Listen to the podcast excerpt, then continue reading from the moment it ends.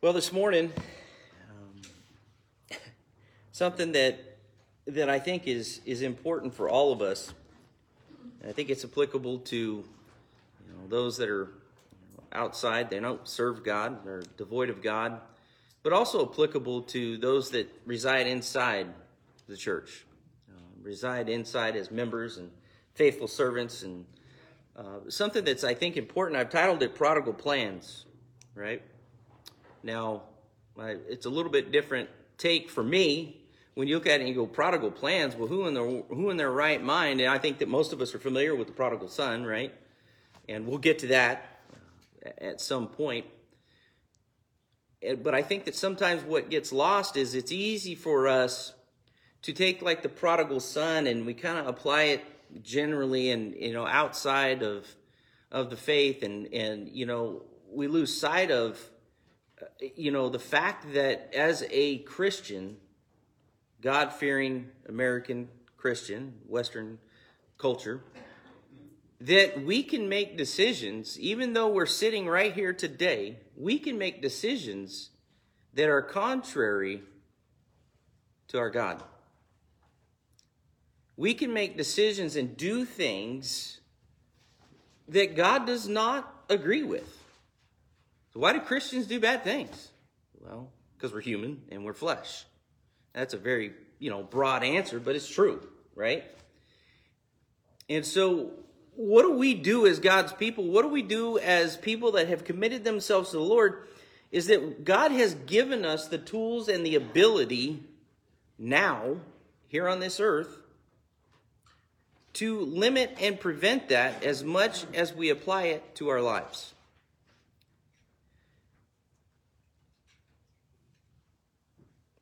So, how can a Christian find him or herself in, a, in opposition to God? Do we recognize that there is a difference in carnal opposition and servant opposition? You understand? Carnal opposition means man in and of himself, and we all know this, but man in and of himself, outside of God, prior to putting your faith in him, outside of God, the mere presence of flesh in its sinful nature is in opposition to God, right? We know that. Hence the need for Jesus Christ, because this flesh filled body, this, this sin filled body, cannot come into the presence of God without the sacrifice and the blood of Jesus Christ. It is only because of the blood of Jesus Christ and his sacrifice that we are qualified to be in the presence of God. That's important for us to remember because sometimes we get a little high on our horse and we forget and we take for granted some of the blessings that we have received in, in the position that we're in. That's why I always pray about His grace and His mercy. You know, you take His grace and His mercy and you apply it to your life, you start to think, okay, that's a good slice of humble pie that that uh, is a good dose for us to have in our life. And so Submittal to his lordship is something that requires continual practice. It is essential for man to submit to his lordship through faith, baptism, and servitude. But the position of servant, son, or child must be maintained. The less time we spend on our master and the more time we spend on ourselves, we become vulnerable to our adversary and his trappings. You understand how all that works? It is progressive, it is linear, it moves. So the less time, in other words, the less time we spend in the Word of God, God doesn't give you an extra helping because He knows you need it, but you don't deserve it. Now, He blesses exponentially. He absolutely does. Sometimes all He looks for is just a little bit of effort, and then He starts to work things out in your life. But He needs your attention, He needs my attention. He needs your attention. He needs he needs attention of mankind. And so submittal to his lordship is something that, as I said, requires continual practice. What do you mean? Listen, there's plenty of people that run around in this world today and they acknowledge the existence of God. I watched a, a video this week. A friend of ours sent it to us in a in a uh, it, we had our uh, Wednesday morning Bible study, and he says, "Hey, I need you to I need you to watch this video and tell, kind of tell me what you think about it, right? And so it was a what you would call a conservative Christian versus a progressive Christian. Do you think that's even, uh, for some of you may not even know that that is a thing, right? It is. Uh, I, I literally listened to a pastor that had a big old bushy beard and a big old pompadour, okay? You could tell right away, ah, you know, progressive. I'll leave it at that. That was being nice, okay? Okay? He got this, I mean, you looked at him, you're like, okay, here you go. And not to stereotype, but he did fit it, right? Uh, and he, he made a statement in his video. He says, I do not believe that there is a set of documents sent down by the originator, by God, that we must live by. Now, this was only about 10 minutes into the video, and I thought, I don't even know if I need to watch the rest of this. He's given us his word.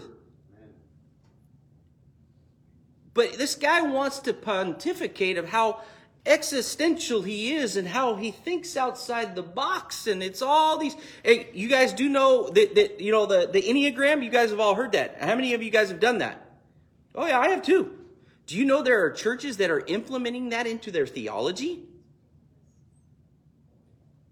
Oh, yeah.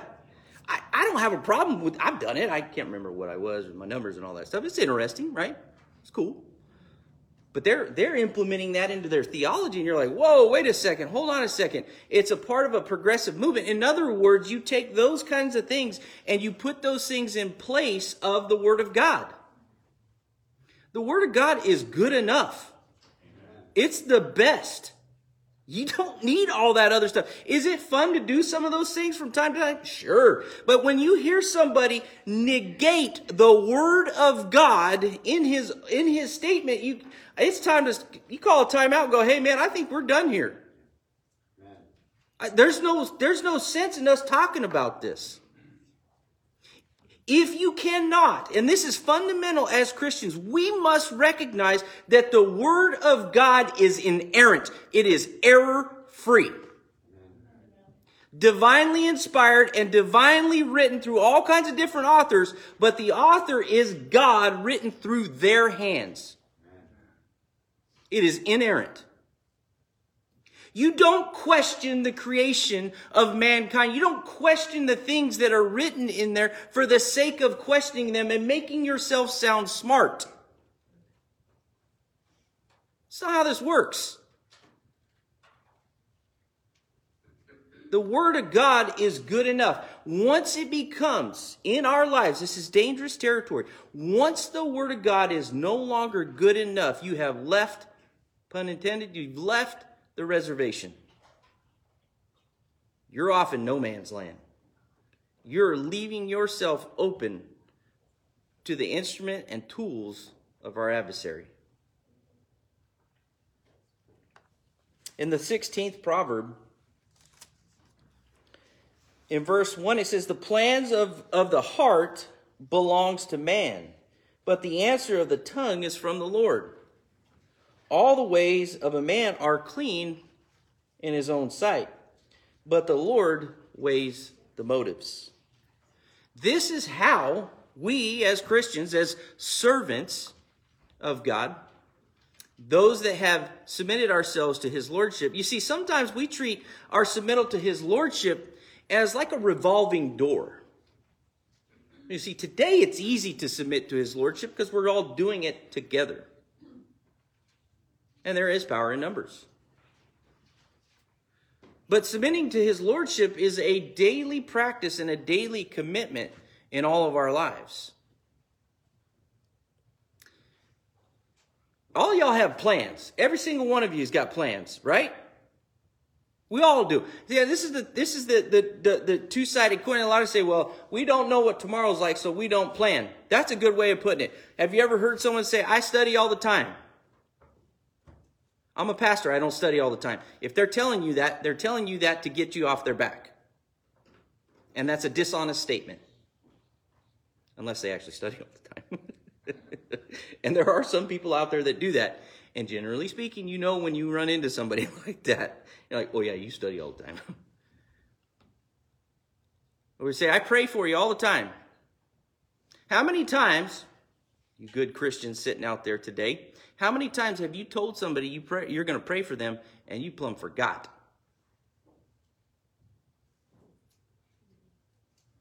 Oh, I love the Lord sometimes when He does this because someone will come to you. Hey, they'll come to you and thank you for praying for them. And then it hits you. I didn't say not one word for you. Well, the right thing to do is shut it up and take your medicine because that's the Lord convicting your heart, right? Because some of us might go, I haven't prayed for you. Hey, that's your guilt to bear. You don't lay that on someone else's shoulders. That is your guilt to bear. If you told someone you were going to pray for them and you didn't, that's your own fault. But how, the question is, and the thing for us to look at it goes, how many of us like that feeling? I don't. So you have to make it a deliberate practice in our hearts and our minds that when you tell someone you're going to pray for them, you better pray for them. Hit your knees. Pray for them. This is not an idle thing. This is a direct line of communication between us and the Almighty.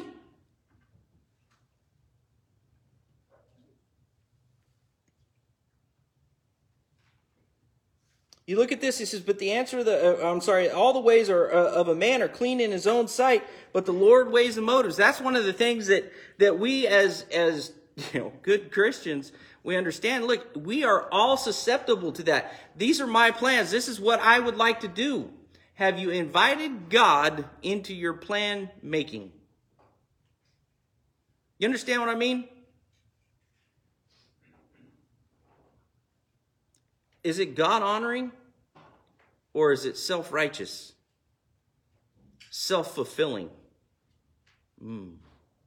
Those are the things that we look at. We should be looking at. The things that we should be looking towards that you go, oh, okay, this is how Christians, right standing Christians, can fall prey because inside of all of us, our own plans are a great idea. It says, but the Lord weighs the motives. And generally speaking, you can see the motives. If they bring honor and glory to God, if they help prop brethren up, if they help people, or they only help you. It's pretty clear. It says, Commit your works to the Lord and your plans will be established. Wait, hold on a second. It's a simple practice, it's a simple thing, but it's all the more true. Commit your works to the Lord, and your plans will be established. If you want to achieve success, if we, any of us want to achieve real, true, godly success in our lives, it starts with the Lord.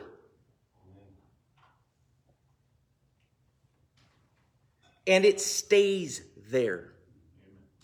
And then He begins to give to you as He sees fit, according to what you can handle and what I can handle. Why is it that way? Because when you commit your works to Him, the promises and the things that He gives to you, they're irrevocable. They're tried and they're true. The foundation of those things is, is, is found in Him. But when it's done by our own devices, it's destined for failure. It may be successful for a little while. It may work for a minute or two, but eventually it falls apart. Why? Because we tried it. I can speak from personal experience. It says the Lord has made everything for its own purpose, even the wicked for the day of evil. Everyone who is proud and is in, in heart is an abomination to the Lord. Assuredly, he will not be unpunished. By loving kindness and truth, iniquity is atoned for and, the, and by the fear of the Lord, one keeps away from evil. You know, I've shared often with you guys, there's been a time or two in my professional career, the scripture right here. You take it down to the most elemental level of your life, okay? This is then this is my application, and this is one of the things that I'm not saying I'm 100% all the time on this, but there are a lot of occasions where I try to to practice this it, it, you talk about it here. It says it says that uh, the, the by loving kindness and truth iniquity is atoned for, and the fear of the Lord keeps you away from evil. There have been times where I could have changed documents or I could have done things in my professional career, right? that no one probably would have ever known. Probably would have gotten away with it. I had even people looking at me. I had about four or five people looking at me, waiting for me to make a decision. My integrity was on the line. Seemed inconsequential. Right? You're like, meh, it's not that big of a deal. We can lie. Right here. But my fear of God and my understanding of what God would do to me as far as I didn't think a, a, a, a light, lightning bolt was going to come out of the sky and strike me dead, although I don't rule that out. I mean, he can do whatever he wants. But I thought, I'm going to cheat, I'm going to do this. God is going to expose me, and it's going to be far worse than just taking the lump of telling somebody you made a mistake, that your company made a mistake, and we'll just deal with that mistake and, and, and move on to the next thing, right? Ooh. It's at those decision moments, right, that you're going, I could lie, I could do something underhanded, or I could do the right thing. The fear of God. And I've always, you know, I had an aunt, it was, she's a great aunt. You know, she would say, I would make faces at her in the back seat sometimes, right, when we're driving, kind of mocking her, and I'd cross my eyes or whatever, right? She said, You keep doing that, your face is going to stay that way. Well, I never I always told her I didn't believe her. But there was a part of me that believed her. the fear of what if she's right? Because I'd make some pretty funny faces, you know what I mean? And she, you need to stop doing that. Your face is going to stay that way, right? And you're like, you know, no, it won't. Now I put on a front that I never believed her, but to this day, you know, you're still like, I'm. now I use it on my kids. Keep using that face. Your face is going to stay that way, you know. The fear of what if she was right? When a man's ways are pleasing, verse 7, in the Lord, uh, to the Lord, he makes even his enemies to be at peace with him. Better is a little with righteousness than great income with injustice. The mind of man plans his way, but the Lord directs his steps. Proverbs 16, or the 16th proverb, verses 1 through 9, is absolutely crucial and important for us to understand the dynamic of planning, of, the ability to achieve success in life and in the Lord. We have to commit our plans to Him in everything that we do. When we bought our house, it was with the idea and the intent that we would share it with whomever God put in a path that we would share it with the church, that we would share it, that God has given us these things. He's blessed us with these things so that we could have brethren over to our house, so that we could have folks in our house, so that it's always been a plan. I never wanted a big house just to have a big house. Never. We have to look at it that way. If we're looking at it from the standpoint of, look, I want to be, I want a house on a hill man, you, you're probably never going to get it if that's your only goal in life. God may not allow you, or He may allow you to get it, and it may not go so well. But when you put God and you inject God into your plans and you vet your plans to Him, and, and we do that, you know, the, the scripture and the other Proverbs, there's other Proverbs that tell us, look, many counselors, there's success. We must put our plans to the test. Put our plans, you, you bounce them up against the Word of God. What does the Word of God say for us to do this? Is it, is it scriptural? Is it good? Is it, is it God fearing, God honoring? In Matthew chapter 7, the end of the chapter, in verse 24, This is an absolute rule of life, without question. It is a rule of life that is both applicable to a person that submits themselves to God, puts their faith in Him, and begins to, to, to search for Him and look for Him and, you know, everything that goes on out there. So you got your preliminary, your beginning Christian, and also your, your long standing Christian. This rule still does not change. In verse 24 it says, Therefore everyone who hears these words of mine and acts on them may be compared to a wise man who built his house on the rock. And the rain fell, and the floods came, and the winds blew and slammed against that house, and yet it did not fall, for it had been founded on the rock. Everyone who hears these words of mine and does not act on them will be like a foolish man who built his house on the sand. The rain fell, and the floods came, and the winds blew and slammed against that house, and it fell, and great was its fall. When Jesus had finished these words, the crowds were amazed at his teaching, for he was teaching them as one having authority and not as their scribes. Hmm. Wow. He teaches us there is this is an absolute rule of life for you teenagers and young kids, but also for you adults out there. You go, what do you mean? I can build. Yes, you can make decisions and you can do things in your life, even as a grown up, okay? Even as a grown up, you can make really dumb decisions. You can build something on sand. We all can. When we only apply this to people that are outside or people that are coming to know God and say, you got to build, which it is accurate. It is accurate. You need to build your house upon the rock. Absolutely. Amen. Yes. That, and that is a fundamental teaching and a fundamental understanding. But it doesn't stop there. And sometimes in our quest for achievement and sometimes in our in our quest to, to achieve a, a stature or places or money or things we can lose sight of that and we can build we can start building upon a foundation of sand.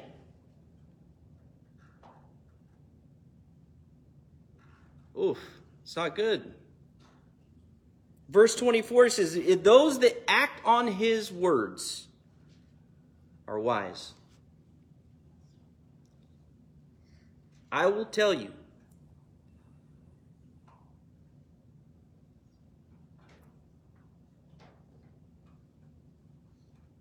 I have been on the other side of this while standing before you every Sunday. That's one of the things I teach the kids here. You know, there are certain decisions that we make in our life that are really super important selection of a spouse, that's a big one. What do you mean? You have a choice. So, well, God brought somebody my way. Yeah, well, if they're a loser, they're a loser. You ditch them before you get married. What? Why?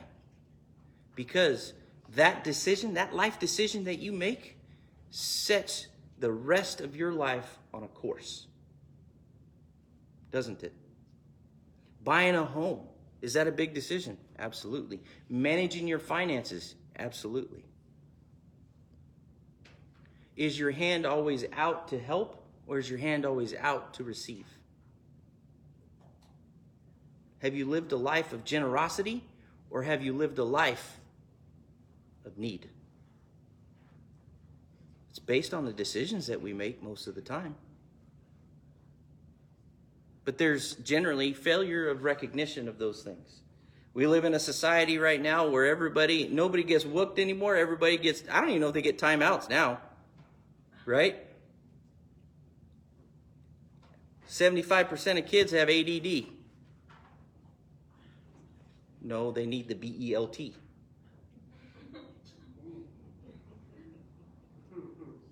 That's what they need. They need a swift kick in the pants.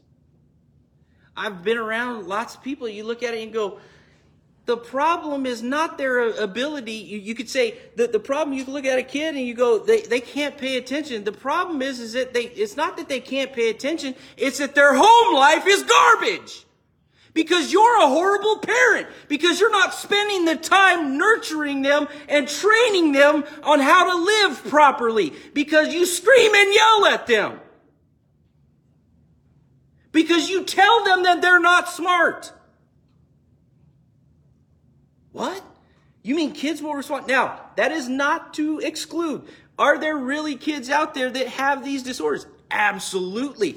And they need to be treated properly. That's not what I'm saying. Don't, don't misunderstand what I'm saying. What I'm saying is,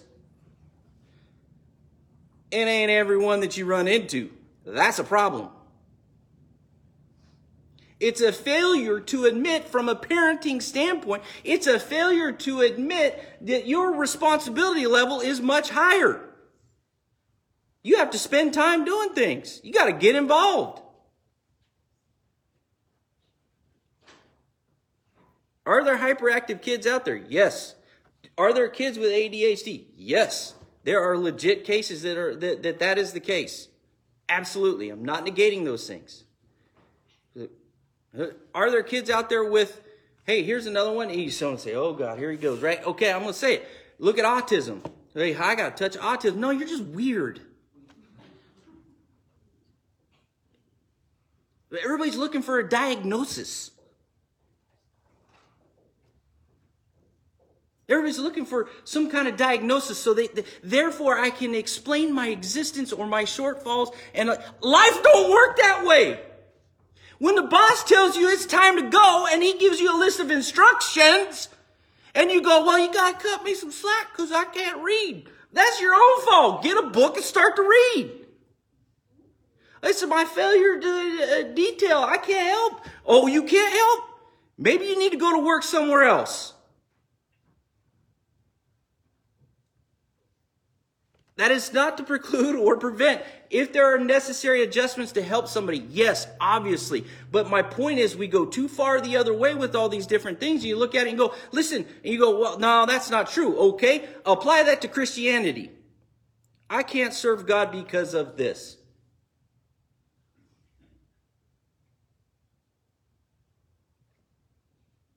I, I, I can't make those right decisions because of this because I had a I had a horrible childhood or my parents didn't love me the way they should have. Hey, listen, man, if you're 40 years old and if you haven't figured out that uh, how how to get around that, you need to seek some counsel. Because there's too many success stories of people out there that have overcome those challenges and those obstacles and are extremely successful. You ain't no different than them. Well, you are in regards to they decided to overcome those challenges, and then you decided to be defined by them.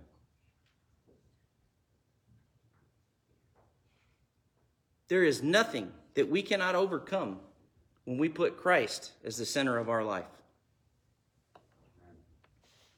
We don't look for those things. The rules of life, in other words, you, you, you look for the excuses and we look, we look for all these different things. It's, it's, it's, it is an increasing problem in the United States and in our Western culture today, we look for the excuses instead of owning up to our failures. The foolish man builds his house upon the sand. Great was his fall. The torrents of life and the challenges. Life is challenging for everybody. It is. There's if if if you subscribe to the thought that if I just made this much money or if I just lived on this side of town, if I just had this, things would be so much better. It doesn't work that way. Now, there's a certain amount that obviously we could get into the discussion about getting above the poverty line and those kind of things, which on the other side of the poverty line is a very difficult place to reside. Very difficult. And I think that's obviously a, responsibility of the church to help those to rise above that and help them train them because that's important. That's another subject for another day. But this this example that's given to us in Matthew chapter 7 is is both for the new convert but also for the resident Christian. We must vet our plans and the things that we do the choices in life. You see, so when do we plan? Well, you all got a plan. Everybody's got plans for their retirement. Everybody's got plans for vacation. Everybody's got plans for the side of town they're going to live on. Everybody's got plans that we make decisions and choices all the time. You just have to begin to invite God into those decisions and choices. You have to keep him a part of that stuff. You understand what I'm saying? That's how we thwart the losses and the challenges. And sometimes, if we don't, it's it, it can be a real challenge. you can say, well, you know, doesn't mean that the foundation is not right in our lives. No, it's not. But it's, uh, tell you what, you, you're up for a rocky road. Not the ice cream either, right?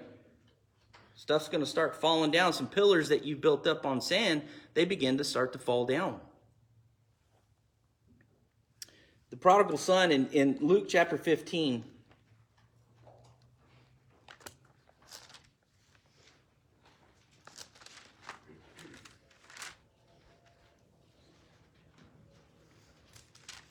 In verse 11,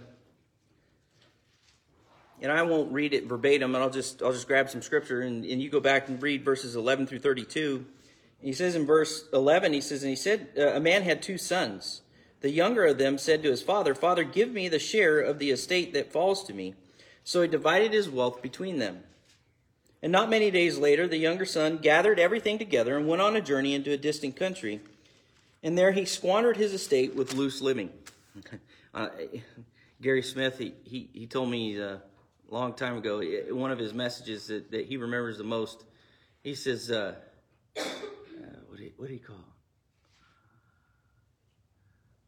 loose living? He said, uh, the high cost of loose living was what he called his message. I thought, man, that's a really good title. But, um, which it's, it, it's very applicable. And so the, the point for us today is for us to understand is that you go, well, to us, it's like, what do you mean? Well, to generally speaking, a young man could not get his inheritance until his father passed away. It was, a, it was, it was given in death. And so for him to come to his father and say, Hey, I want my inheritance, he's basically saying, I wish you were dead. right? He kind of was. And he said, I want all my, I want all my money now. Sound familiar? That's why we got a credit problem in the United States. I mean, it is. I don't want to save for that stuff. I want it now. So we go get it, even though we can't afford it. That's why the debt gets out of whack, right? And so he says, "Look, give it to me now." And he says, as it says there in in in that verse there, that uh, uh, he squandered his estate with loose living. And you look at that, and you go, "Oh man, that's not good." No, it's not. Now, when he had, verse 14, when he had spent everything, a severe famine occurred in the country and he began to be impoverished. Now, he did not plan nor anticipate that there was going to be a famine in the land, right? We read last week about our goal setting and our planning, and the stuff we were talking about is look, you sit down and you plan for things. Can you plan for catastrophe? Can you plan for certain things? Yes, you can. Especially if, bless you, especially if you were given your inheritance up front but not if you plan on spending it on wanton pleasure or all these other kind of things that you look at. Now, what goes hand in hand with our desire to want to receive our inheritance on the front end is a direct correlation to the fact that we will not spend it wisely. It's human nature. We will squander it.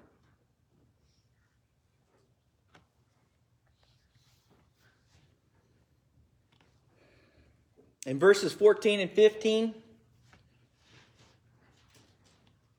this was his plan. He says, So he went out and hired himself out to one of the citizens of the country and sent him into the fields to feed the swine. That was his plan to fix the problem, wasn't it? Wasn't it? Well, he already dug himself a pretty deep trench. And no way out of it. So I'm already, I'm in a distant country. Well, you know what? I'll go hire myself out and feed pigs.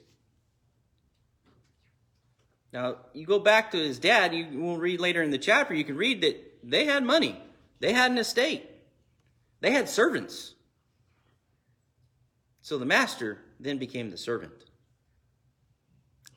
And not even a legit servant,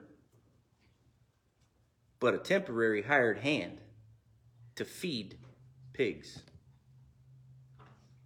That was his plan until he woke up. Until he woke up and, and, and, and looked at him and says, You know what? Instead, I'm going to go to my dad. I'm going to go back to my father. I could be one of his hired men and live better than this. He wanted, he was so hungry, he was willing to eat pig slop. Have any of you ever seen pig slop? It's disgusting. It's gross looking. it would take a lot for, and I like food.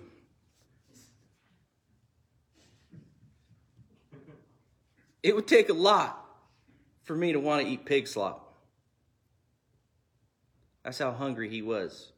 But I guarantee you, you strip somebody of food for three, and this isn't like, hey, he ran out of food yesterday, by the way, folks. You understand that? That's one of the things you don't understand. You don't come to looking at pig slop like it looks like a tasty morsel, like you're about, you're fixing to eat pig slop. You don't arrive there one to two days of hunger.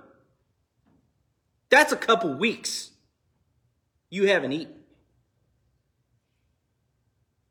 Suddenly, your standards begin to drop, right? Wait a minute, pig slop sounds good to me wait a minute, you know, he, he comes to his senses.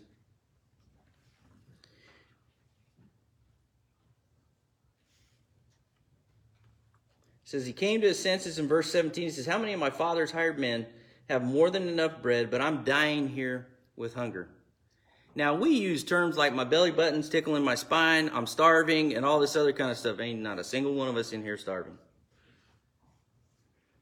And I'm about three months away from my belly button tickling my spine.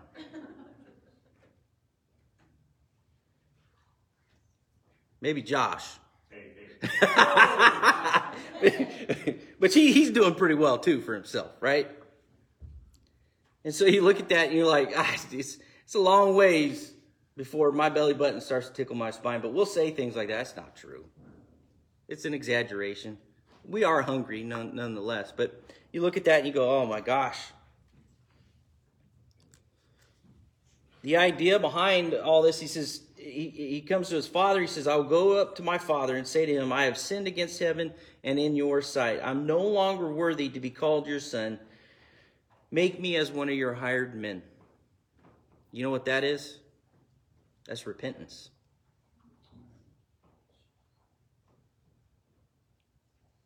And it did take him coming to his senses. It did take him to become hungry. It did take him to hang out with some pigs and realize I don't need to live this way. What am I doing? I got a dad that will take care of me. I got a dad that, golly, I could be his, you know, hired servant and live better than this is a realization in all of our lives to look at it and go, this is not proper.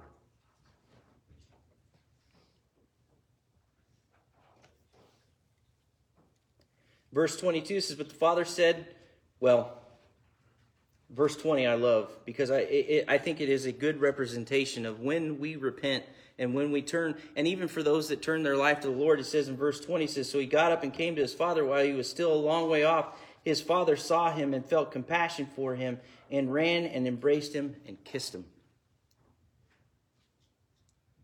He took him back. Matter of fact, not only did he take him back, he ran out to meet him. You see, we serve a God that isn't sitting back looking at you going, ha ha, you get what you deserve. Suck it up, buttercup. He's, we don't serve a God that's looking at us like that going, ha! We serve a God that's sitting back and just waiting for us to turn around and go, I messed up. Help me. I've messed up. I made a mess. I tried to fix it. I thought this was a good idea. I thought that this was going to work. And then when I thought it wouldn't work and then it didn't work, I tried to make it worse. I, I ended up trying to, to go feed the swine because I thought that would be a successful plan. But we serve a God and we have a Father that says, wake up. Just turn around. Come back to me. It took his son to get on that road and start making his way back. But you get on that road and you start making your way back, our God meets you halfway. He meets you on the way. Doesn't mean that he didn't lose a lot. He lost his inheritance, folks, and he did not get it back. He spent it all. It's gone. That was the cost. It was a very costly mistake that he made in his life. But the but the cost and the and the the, the aspect of redemption by far outweighs the cost of sin. You look at it go, but I can be one of my I could be back in my father's house. Sin does cost us. Sometimes it's it, it can be a lot. But there's nothing like being out there by ourselves in our own devices and doing our own things, stranded, starving, and hanging out with pigs. When you know that's not what God's called you to. I'm not supposed to be here. I'm not supposed to be living this way. Then you look at the other brother. It's important because sometimes he gets forgotten about, not just because he's a middle child. You know, I'm just kidding. Thought I'd throw that out there, but not sure if he is a middle child or not. But you know, you look at it and the older brother, he says in verse 25 that he was in the field when he came out, he approached the house, he heard music and dancing.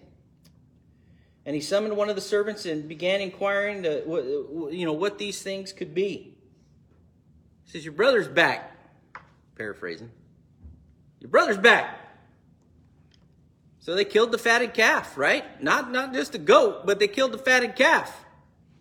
Brought it in, having a party, put a ring on his finger, put sandals on his feet, put a new robe on him restored him back to the position of son. The brother becomes indignant. Wait a second. He says, verse 29, but he answered and he said, Father, look, for so many years I've been serving you and I've never neglected a command of yours, and yet you have never given me a young goat so that I may celebrate with my friends. And I like the dad's response. He says, but when the son of yours comes, you, you, you, and, and, look, how many of you can't sympathize for what the son said? He's like, he's spending it on prostitutes and, and, and, and all this. He squandered it all away. This guy is not worth this party. He says, son, you've been with me always, and all that is mine is yours. But we had, to we had to celebrate and rejoice, for this brother of yours was dead and has begun to live and was lost and has been found. Now, how in the world you look at that and you, you look at it from verse 31 as he says there, he says, Look, all that is mine is yours. And it, earlier in the chapter, he tells you, You've never given me a young goat that I may celebrate with my friends. And he says, All that is mine is yours. So here you have a brother that never took the opportunity that was set right before him. Something to consider is maybe we have two prodigal sons.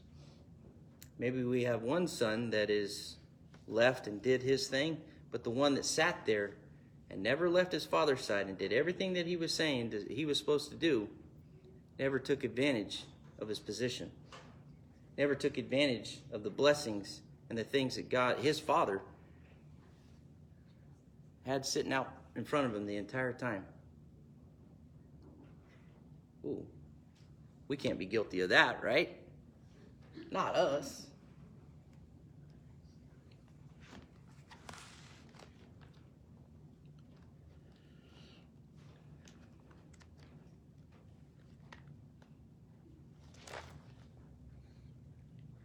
It is absolutely imperative for us to understand and remember that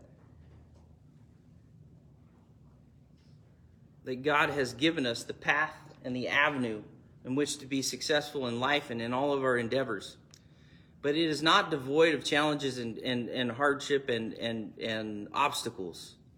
Life is always going to be that way, it, it, it will never change. And as much as it pains us all, right, sometimes that we have to go through things, but we have to understand that sometimes what we have to do is get back to the rock.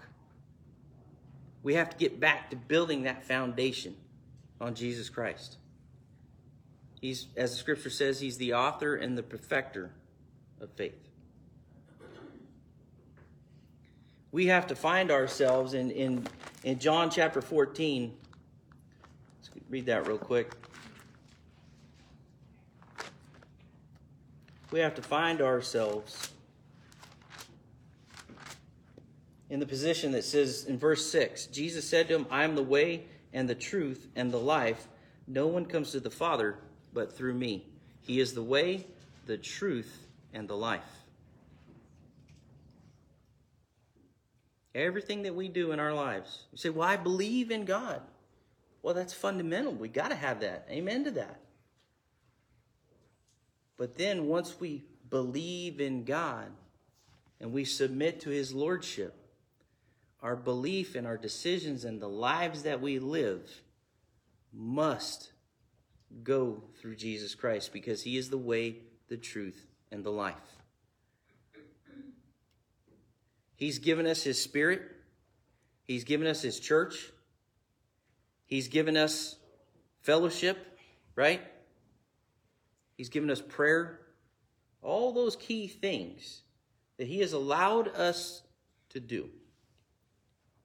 But it takes us applying ourselves to those. It takes us looking to listen. We all got Bibles, but he doesn't he doesn't dump knowledge into our heads just because we got a Bible. That's why I can't believe all these men all these years quibbling over what translation you got. I don't care what translation you got. Do you read it? I give a hoot about all that stuff. Do you read it?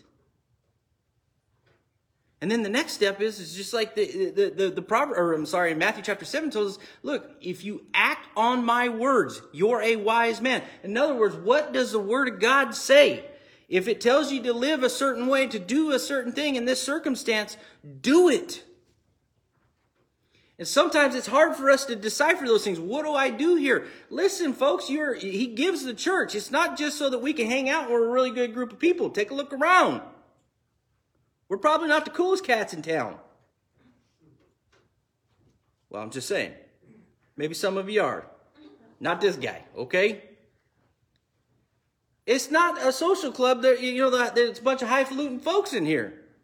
He's given us the opportunity in which you go, I don't know what to do here. Ask your pastor, ask an elder, ask a deacon, ask somebody about something. Why? Because with counsel comes wisdom. You ain't equipped to do it all by yourself. That's not the way that works.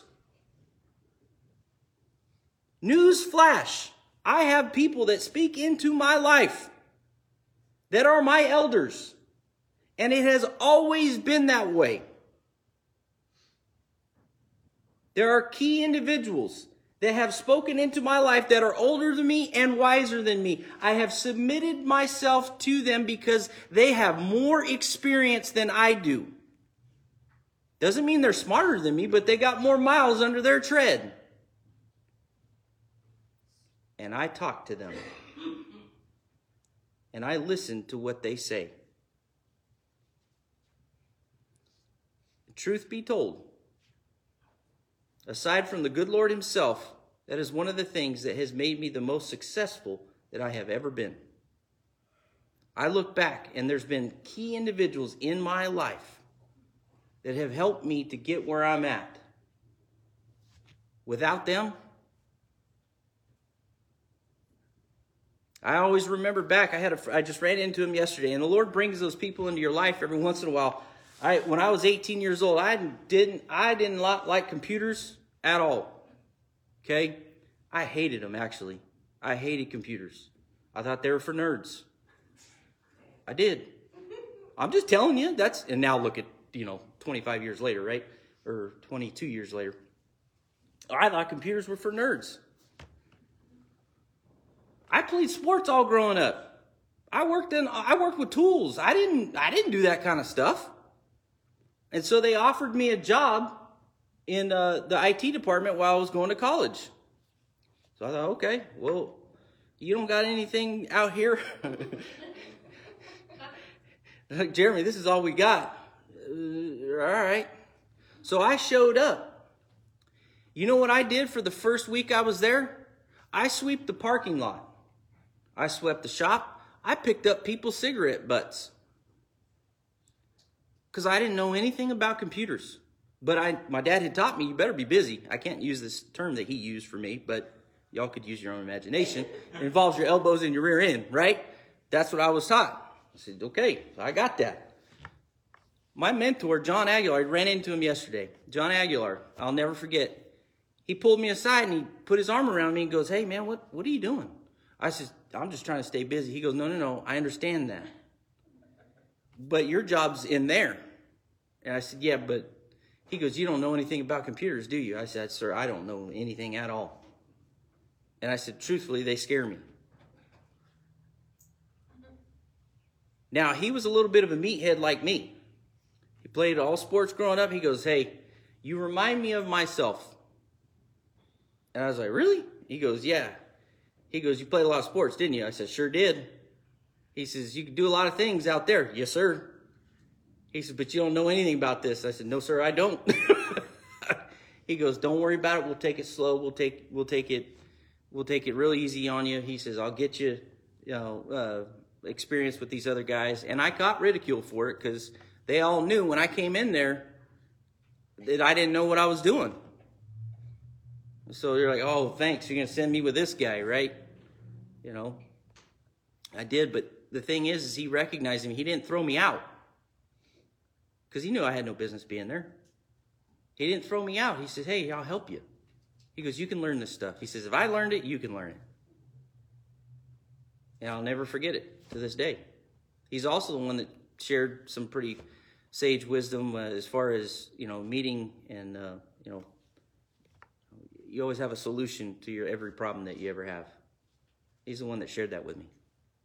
I still use it to this day. God puts people in our lives to help us. Utilize it. Take the opportunity if you don't have somebody like that, get somebody. And make sure they're godly. Get at least one or two people like that. Gotta have them. They can be your sounding board. They can help you weather your plans and your those things that you, that we all got ideas, right? They can help you with those things and help you make it through those things, and not just to simply just say, "Hey, let me pray with you about it." Is that a good idea? What's the Word of God say? He's given us the opportunity, folks, and we got to submit ourselves and, and we got to remind ourselves that Jesus is the way, the truth, and the life. Vet your plans, vet your lives through Christ. And your plans, in Proverbs chapter 16 told us, commit your works to the Lord and your plans will be established. He'll take care of you. Doesn't mean it'll be easy, but He'll take care of you in the long run. May the Lord bless you and keep you.